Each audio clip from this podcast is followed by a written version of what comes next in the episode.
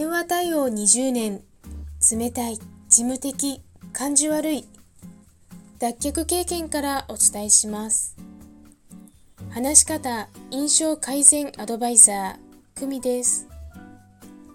このチャンネルでは話し方や印象改善のコツまた日々の学びをアウトプットしています。今日のテーマは矢印が自分に向いている。です。私が早口だった理由の一つに間が怖いというものがありました。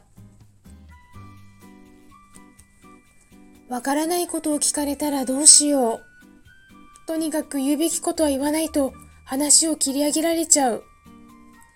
早くどんどん説明してよ。と思われてそう。そう。